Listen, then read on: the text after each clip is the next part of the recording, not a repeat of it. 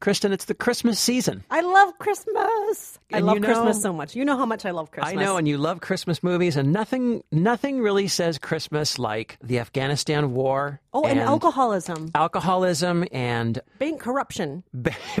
financial crime, violence against the elderly. I feel, that, I feel that Violence against. You know what I do at Christmas time?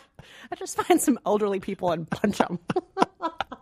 Well, you can. You can do that. You can do all these things with this week's roundup of Christmas movies. We've got Lone Survivor, August Osage County. Uh, that's a family film, technically. Invisible woman. Invisible Let's Woman. not forget about those extramarital affairs. That's right. 47 Ronin, Keanu Reeves in the, uh, the uh, uh, a remake of the Japanese legend about uh, samurai with no master. Uh, Wolf of Wall Street, uh, Leonardo DiCaprio as a as a financial fraud. Grudge match where we have two elderly boxers going back to the ring to smack down. There's your elder abuse, and then finally, the secret life of Walter Mitty about a man trapped in his own mind. So there you go. Christmas. Not to be not to be confused with the diving bell and the butterfly. A very different kind not of. not to be confused. Not at all. All right, we're gonna we're gonna talk about these. We're going to arrange them roughly in order of sad to happy as best we can. But we might disagree on what constitutes sad and happy in this week's podcast. we anyway. just might, Kristen. We just might. But nevertheless, this is our warm, happy feeling Christmas podcast. I'm Rafer Guzman, film critic for Newsday. And I'm Kristen Meinzer here with some eggnog and some good cheer. And this is Movie Date for the holidays. Merry Christmas,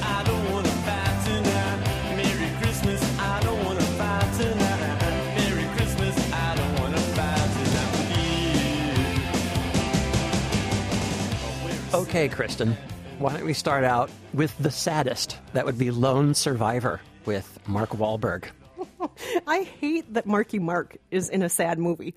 He should do? just be bringing joy to the world. He should be taking off his shirt and saying things in a thick Boston accent and, I don't know, maybe playing basketball without a shirt on. Well, instead, he is playing Marcus Luttrell, who was uh, one of the members of Operation Red Wings. It was a Navy SEAL uh, mission to go into, I think, Kunar province in Afghanistan and target some uh, key Taliban leaders.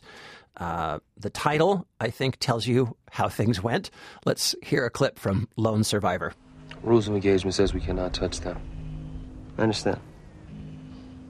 And I don't care. I care about you. I care about you. I care about you. I care about They you. They are unarmed prisoners. Do you feel that Christmas spirit? I feel it. I'm feeling it. Oh, what did you What did you think of this movie, Kristen? I thought it was awful. I don't even know if I have much to say about it other than it seemed like a lot of machismo, Yes. a lot of long drawn out violence, a lot of pointlessness. I didn't really ever understand the point of their mission, why they were there, why the fighting was going on so long, why are things so bloody. In the end, it just seemed like a lot of torture for nothing. Yeah, I think all, all these guys Taylor Kitsch, Emile Hirsch, um, uh, Mark Wahlberg, and Ben Foster all really good actors. Um, well, I don't, I don't know about Taylor Kitsch, but all pretty good actors.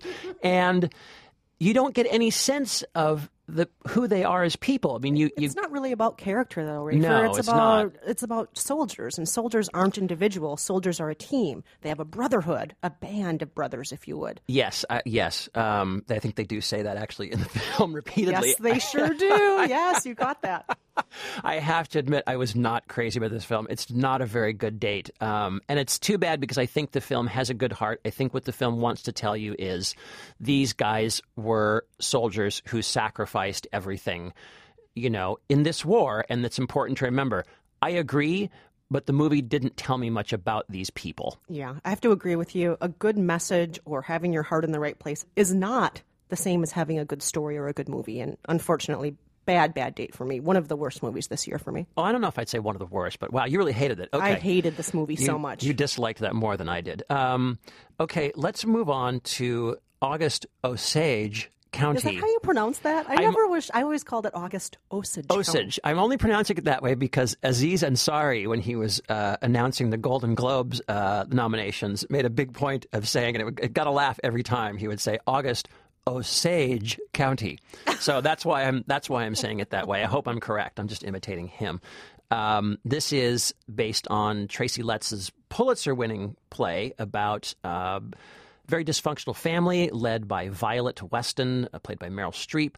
Uh, her husband has just uh, gone missing, shall we say, played by Sam, Sam Shepard. Her entire family gathers together for dinner. Uh, Star studded cast Julia Roberts, Benedict Cumberbatch, Chris Cooper. Who am I forgetting? Anyway, but uh, a, a, a huge cast. They all get together. It's not the most uh, pleasant, loving family. Here's a clip. Howdy, Mom. What's howdy about? Look, catfish for lunch. I'm not hungry. You didn't eat today, you didn't eat anything yesterday. I'm not hungry. You're eating. No. Eat it, Mom. Eat that catfish. Go to hell. Now, Rafer, I have seen this Broadway show, Which I have not. I've only seen the film. but I have not seen the film. Okay. And I, I'm just going to be very straight with everyone here. I did not like this play at all. You didn't. I, Tell I, me I felt it was heavy-handed. It was melodramatic. I felt like it was hitting me over the head with a brick. Yes, you're dysfunctional. Yes, you're all miserable. Yes, nothing's good here. And um, I, I'll be honest, I don't really feel any loss that I missed all the screenings for this. But but am I wrong? Should I be seeing this movie? No, it's horrible.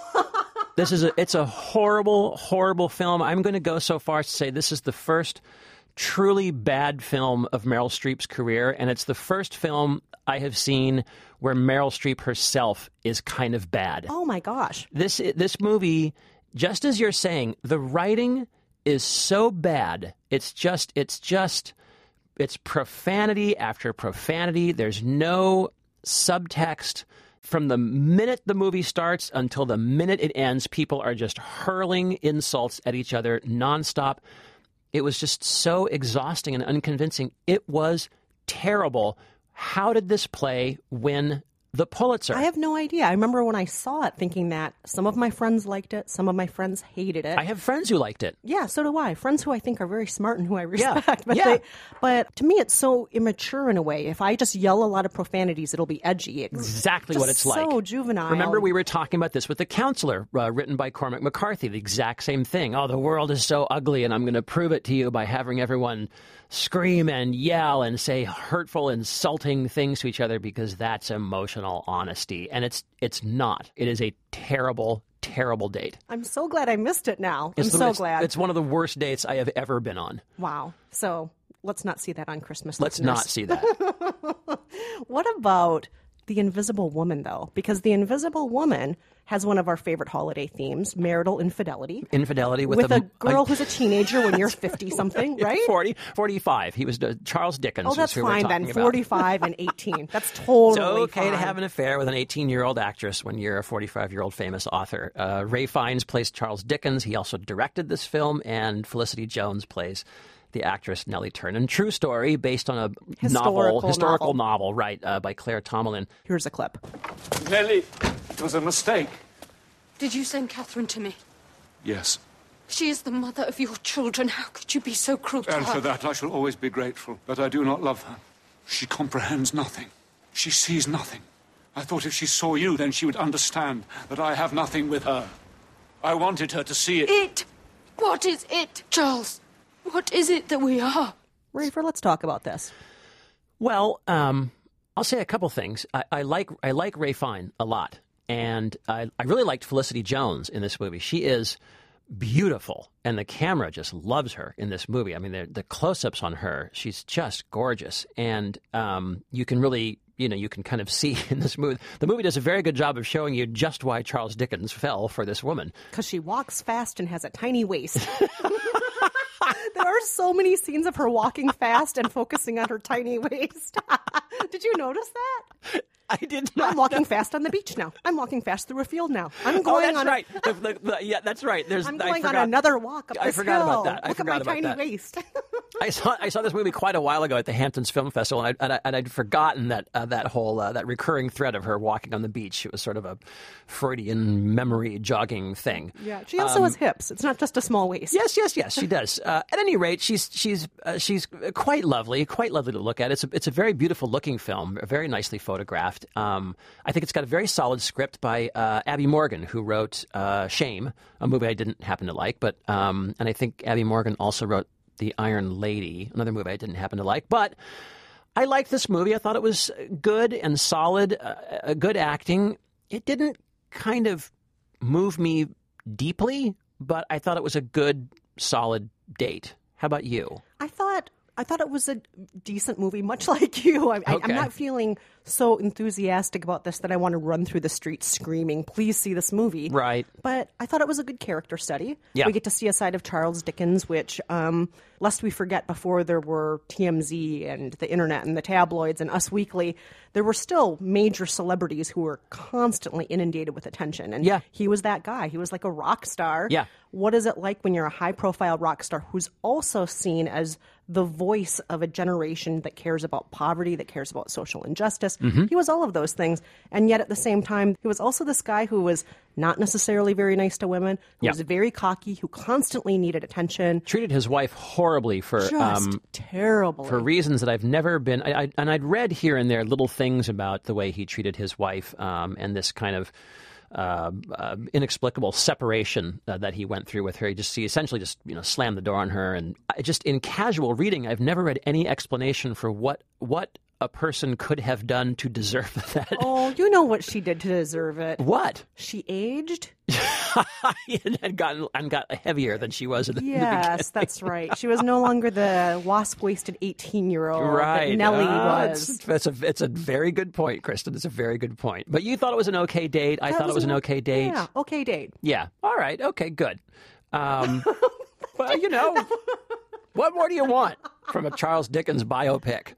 Uh, all right. So from uh, from that, let's move on to kind of the opposite film, Forty Seven Ronin with Keanu Reeves. Tell us about this one, Kristen. Wow, this is based on the Japanese. Is it a legend? Is it a real story? It's a it's a legend with roots with roots in fact. okay. I, 18th century, and actually not that long ago. oh, to us Americans, that's millions of years Long ago. To enough. us. Yeah, whatever. So we have Keanu Reeves, who is, as they say in the movie repeatedly, a half breed boy, half white, half Japanese. He has no master, but he is taken in by the emperor of a certain kingdom in Japan. That emperor's daughter, of course, loves him. He Yes. loves her.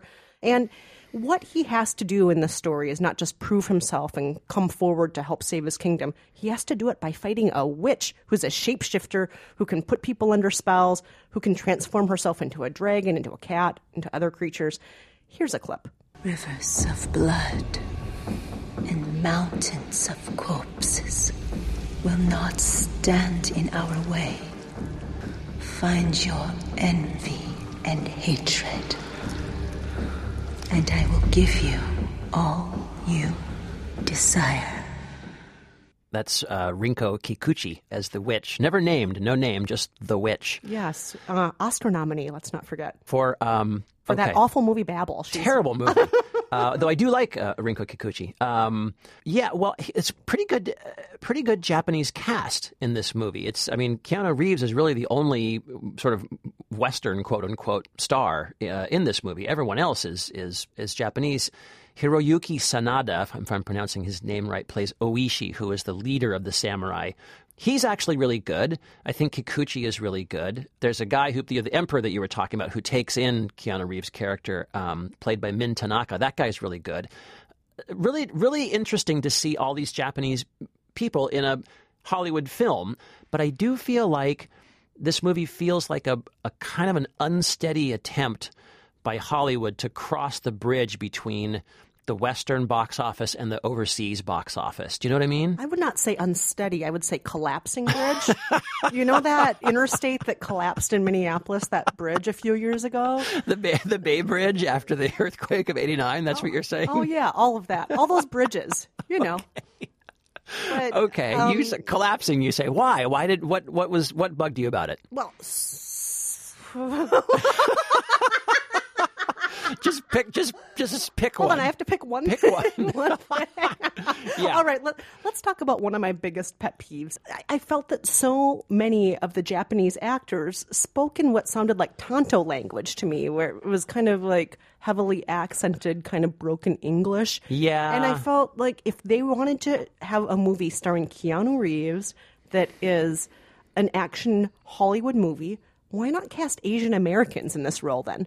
Do, Yeah, do you I know what I'm saying here? It's ki- it's kind of like how I would feel. Remember Anna Karenina last year, which you and I both liked quite a bit. Yes, I like that movie. But imagine if Anna Karenina, we decided we wanted the star power of Keira Knightley in it, but then we had the rest of the cast all Russian people speak- speaking in broken speaking English. in Russian accents. in broken English, and meanwhile she's speaking in her British accent. You pass me vodka. and yeah that didn't bug that didn't bug me i guess just i think because the movie just appealed to the pulp fan in me so i was willing to just go with the kind of the sort of faux japaneseness of it all the faux samurai samurai-ness of the whole thing i think what bugged me about the movie is that again, so this is this is a very famous Japanese tale, and I feel like it's, this is like a re, this is really a, a, a treasured story in Japanese culture. So you can't mess with it too much. You can't put Keanu Reeves in the lead character. That would be sacrilege. So you have to put Keanu Reeves in there as this add as this add-on. He's this kind of Cinderella add-on in the story, and so now you've got sort of two parallel stories that are going next to each other that don't really actually have that much to do with each other and it feels a little weird there's a lot wrong with this movie. It's too bad. It Yeah. could have been a lot of fun. It No- could but- have. but not a good date in the end. not a good date i agree All right. Um, but you know what I want to hear about next?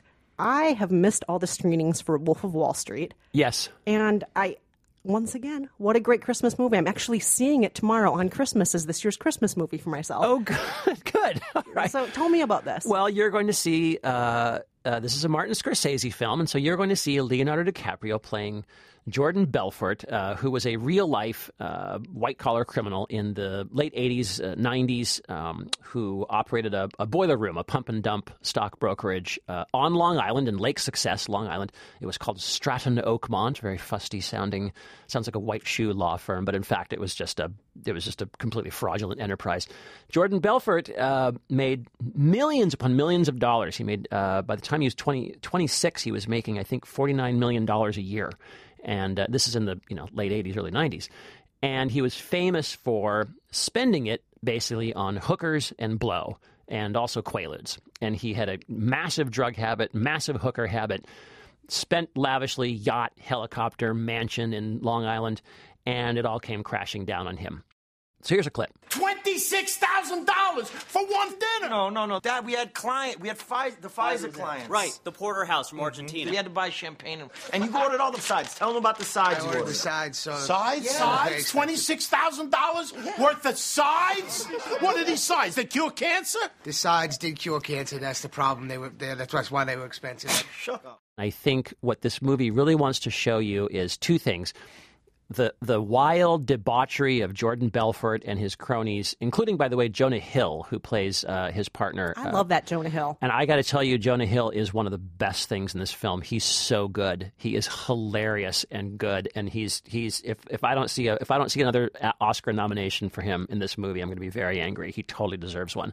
But what you've mostly got is a lot of partying, a lot of dancing girls and wackiness in the office, and you know secretaries being banged on the desk by the Stratton Oakmont employees, and midget tossing, and and oh it, yeah, it's and it's it gets and I and I feel like a it all just seems a little bit. I think I think they want it to feel very sort of decadent and Roman and wild, and it doesn't really. It feels more like circus. It feels more like Ringling Brothers Circus to me. It doesn't feel that shocking to me. And B, it's a three hour movie and it goes on forever. These scenes go on forever. A lot of movies we love this year were over two and a half hours long, though, that we love, like uh, American three, Hustle. three, three hours long. not not two twenty, not two twenty, two fifty nine. It's way, way, way too long. But is but is the movie so long that it infringes on the deliciousness of the movie? Is it not delicious? I don't think it's a great date. It's kind of an okay date. And my last point I'll make on this is I think this movie wants to be topical and relevant and say something about the financial crisis. But I don't think Jordan Belfort is that guy. He's he's not the he's not the problem. First of all, he was 15 years ago, way before the financial crisis ever happened. And we have a whole other framework in our minds for '80s Wall Street corruption. Exactly. That's a whole different ball of wax. It's a, and we it's have a Gordon Gekko, right? It's Yeah. a it's a Gordon Gekko model, and really he's just a con man and a street kid and a criminal. The guys who sank the economy were re- well-educated, well-heeled bankers who did it all perfectly legally. I don't want to see Jordan Belfort get raked over the coals for it necessarily. I want to see those guys get raked over the coal, and I'm still waiting for that movie to come out. I have not seen a compelling version of that story yet, and that and so I feel like Wolf of Wall Street in some ways kind of misses the mark. I'm starting to question my Christmas movie plans. Well, it's three hours, Kristen. Oh, mm. Map, mark mark that mark mark that time out. All right. Well, what about Grudge Match? All How right. Well, you- let, let, let, tell tell us about Grudge Match, Kristen. I, I think we all know what Grudge Match is about. If you've seen the trailers, if you've seen any of the ads, we have De Niro, we have Stallone, two guys who are famous for their boxing movies. Stallone, obviously, from Rocky, uh, De Niro from Raging Bull. In this movie, they're old rivals who fought a couple of times and they were going to do a final third fight. The third fight never happened because Stallone called it off. That's over 30 years ago. Now, they're going to actually do that fight and it's getting a lot of attention. They have sponsors. It's going to be broadcast nationally on pay per view. But can these two guys who are now somewhere between 65 and 75 really pull this off? Are they going to be able to also, at the same time, come to understand each other better as people? Because, you know, this grudge wasn't just about fighting. Maybe it was also about loving and other things. So here's a clip. Hey, what are you doing? I thought you wanted me to. What are you doing? You're gonna beat up the meat? That's not sanitary. No, we're just here to buy a little dinner. You don't have to punch everything. Well, here's my first question to you. How, how what do you think of this premise? I liked the premise of it. So I went in with an open mind. I really did. Okay. Did you go in with an open mind? I did. I mean, I like I like Sylvester Stallone. I like some of the Rocky movies, not all. Um, I'm certainly a Raging Bull fan, um, and yeah, I thought it had some potential, uh, and it turned out to just squander it. Yeah, you know what's? I think one of the problems was the tempo was off. It didn't have all the snappiness it Boy, should have. sure it didn't. And you know there are some really funny moments where they're promoting the fight that are funny, where they're skydiving or they're making bad advertisements for local buffets, or Right, they're you know, right. and there are these little funny moments that are very snappy. They try to bring in the snappy through some Alan Arkin being, you know, Alan Arkin, a little bit of Kevin Hart being Kevin Hart Yeah. uh, who play supporting roles in the movie, but it just drags quite a bit. There's this romance subplot that's in there with Right. Kim Basinger, Right. And sometimes it just feels so old and sad. It's really it's really sluggish, really flat-footed, and I think um, it it ha- about halfway through the movie. It turns into some kind of serious family drama where Robert De Niro has to reconnect with his estranged son, who seems like kind of a jerk to me, and um, and then he's going to try to take care. And, and Robert De Niro also is kind of a jerk, and Robert De Niro wants to prove that he's not a jerk by taking care of his grandson, and then that turns into this this whole kind of crazy heart disaster where you know he. And then, and Did then, you just call it a crazy heart disaster? yeah, it's a, I mean, the, the, that entire subplot is lifted directly from Crazy Heart, and and it and after a while, you're you just there there comes a point where we're getting toward the big fight where you think, wait a minute, what have I even been watching? Who whose story am I watching? What's the what are the what does this family subplot have to do with Sylvester Stallone? This has nothing to do with their rivalry. I've stopped caring about Kim Basinger because she just keeps coming in, sort of doing nothing. Then they're going to get into the ring and fight, uh, and I just completely stopped caring. I don't care who wins or who loses. There's there's nothing. I've got nothing invested in any of this anymore. And and as and as we were saying at, at the top of this podcast, it's not a pretty sight to see uh, a you know two 60 year old. I mean, Robert De Niro, I think, is 70. It's not a pretty sight to see these guys hitting each other in the head. It doesn't look good. They don't. They don't look like they can take it, and their bodies don't look like they're equipped for it. They they move slow. They punch slow, and it doesn't look thrilling. It looks worrisome. Do, you, do you agree or not so much or what? It worrisome, yes. And also, I just, I, I also, something else I want to point out, and this is going to sound so petty, but I'm just going to say it. The plastic surgery. No, that's on- that's totally valid. It's so petty, but it I looks just and it looks say- awful on everyone. Yes. Oh, poor Sylvester Stallone's face. Poor Stallone face. His face looks weird. Kim Basinger's face looks weird. I uh, Robert De Niro, if he has had work done, I, I have no idea. It's not. It's not evident. He looks. He looks pretty normal. Yeah. Um. But I no, I totally agree. It's it's it's a little off. It's a little off putting Yeah. to see in it's a movie. hard to watch that. So, I, yeah, I have to agree with you. Not a good date. Pretty bad date. I thought. Pretty bad date. It's a shame. But let's end on a date that might actually be a little bit better. A good way to end the holidays. The Secret Life of Walter Mitty. Oh my gosh, I think it might be. It might be the most Well- magical, happy movie of the holiday season. Kristen, give us give us the quick rundown of the Secret Life of Walter Mitty. This is this is based on a James Thurber story and and sort of based on the, the Danny Kaye film from yeah, 1947. 1947. Yeah, so if you are familiar with the Thurber story, with the old Danny Kaye movie, you'll know that Walter Mitty is just a normal guy whose life is not very exciting, kind of has man in the gray flannel suit syndrome. He's got a wife who nags him a lot, doesn't really have a lot going on, but boy, in his life does he escape a lot. He goes off and he does great things. He has wonderful adventures. He has beautiful women. All of this is in his head. Right. And uh, in real life, we see that he never actually does any of that stuff. This movie, however, kind of departs from that old premise. We have Ben Stiller working at Life magazine when it's on its last legs, when it's switching completely over from print to digital. He and all of his coworkers are being laid off. He happens to live in his head most of the time, but this situation with Life magazine and a few other things in his life get him to thinking maybe I'm not just going to have a secret life in my head, but I'm going to have a secret life in the world. Here's a clip. The ice, Jace. She moves like a woman. I'm Walter. Mitty. Cheryl. Melhoff. Where have you been? Testing the limits of the human spirit. Hmm. I'd like to climb your hair, test that out. Oh, Ray, for that look on your face. that look on your face. I wish everybody through their headphones could could hear how you look right now. I wish so too. I wish so too. Kristen, how am I going to describe this look on your face? Is is that love? Is is is that jubilance? Is that...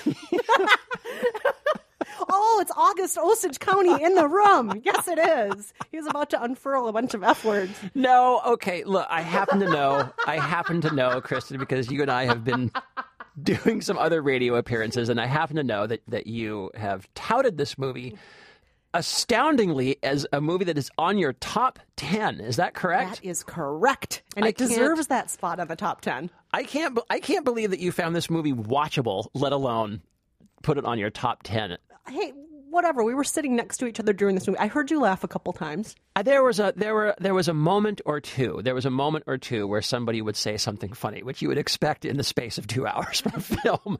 But I mean, this I this movie was so bad. This was such a bad movie. What did you like about this movie? I loved the spirit of it. I really loved the optimism of it. I love the idea of taking that old Walter Mitty story, which always made me sad, frankly. The old It's a sad story. It's yeah, a, it's a, it's a tragic comic story. The, the original so Thurber tragic. story. You'll never move out of your head. You'll never move into your dreams. You'll just dream them, and maybe dreams will be good enough for you. Right. But I really love that this is taking that story, which always kind of upset me, and turned it on its ear and said, no, we're going to make this a little bit more powerful. We're going to give some agency to our protagonist. We're going to show that life won't be perfect. There are problems. There, even in the end, there are problems with his life.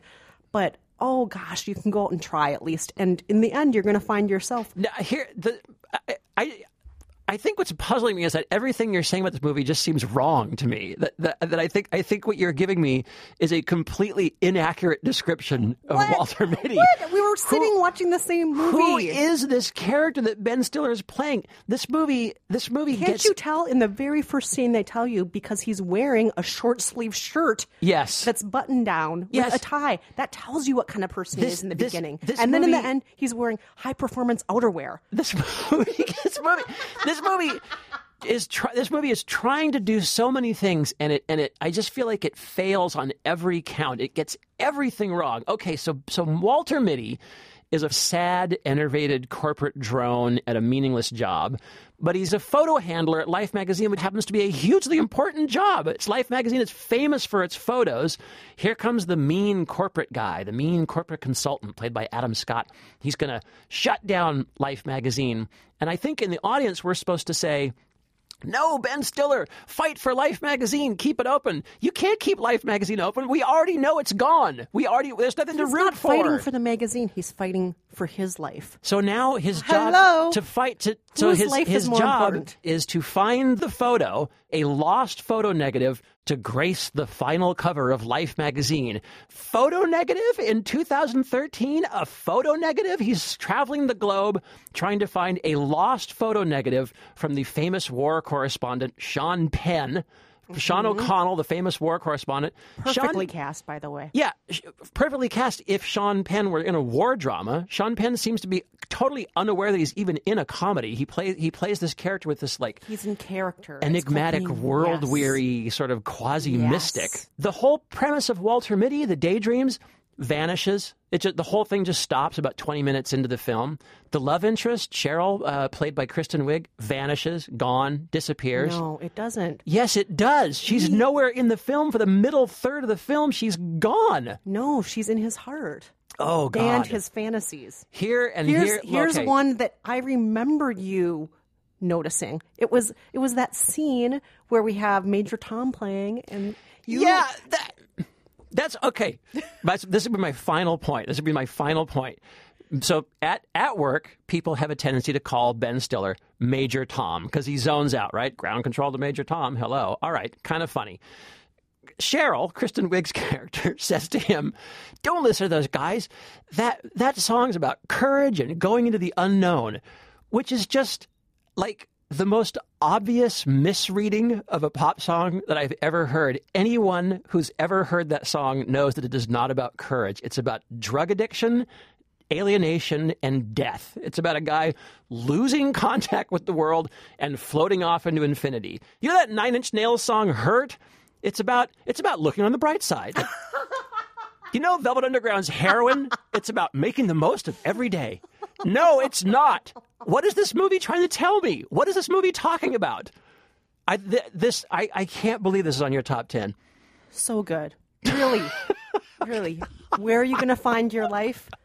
It's right there. it Oh, always boy. was. Oh boy. It always was. Oh, And you boy, just, Kristen. You just had to reach out and grab it.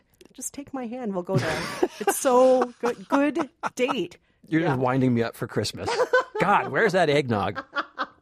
Give me that. All right. Well, before we go off and get our eggnog, let's wrap up with trivia. Every week we ask a trivia question, and then we ask you to call in with an answer or write in with an answer. We randomly select one of your answers to be our winner. What did we ask last week, Rafer? Well, last week we were talking about uh, Anchorman 2, The Legend Continues. Uh, and of course, Will Ferrell played Ron Burgundy, famous for his uh, 1975 era mustache. And so we got to thinking about other actors who are famous for their mustaches. Um, we picked one and we played a clip from a film in which this famous actor actually did not have his mustache. And here was the movie. You're what? I'm gay. I came out. To whom? Ooh, to everyone. My folks, my boss, my dog. And here is the right answer. Hey, my friend Christian. This is Rafael. I am calling from Columbia, Maryland. And the answer for this week's movie trivia is one of my favorite movies. Ah! It is Tom Selleck from In and Out. My favorite, one of my favorite movies. I'm so happy I got this one right. Uh, thanks. Raphael, we love your enthusiasm. Raphael, so very excited about In and Out. Yeah, it's a, it's a great it's a great movie. Yeah, but, uh, Kevin good, Kline's great in it too. yes, yes, good going, good going, Raphael. Thank you. And for this week's trivia question, in honor of the holidays, right before we have some eggnog, Rafer, Yes. we are going to play a clip of a holiday movie that was popular in the 1980s. And one of the stars of this movie appeared in one of the movies we discussed in today's podcast. So here's the clip. Hi. How about a quick Christmas pizza at Capone's before I drop you home? Jack, I don't think I could eat three pizzas. You said anything about three? Well, I got two other offers. Oh, here we go again. The Delilah of the five and dime. If you know the movie and if you know the actor, give us a call at 5717 Movies. Or you could log on to our website at facebook.com slash movie date podcast. And Rafer for you, because you keep talking about David Bowie and all the podcasts lately. Here's a little Christmas song to go out on. I pray my wish will come true. As for my child and your child too, he'll see the day see the day.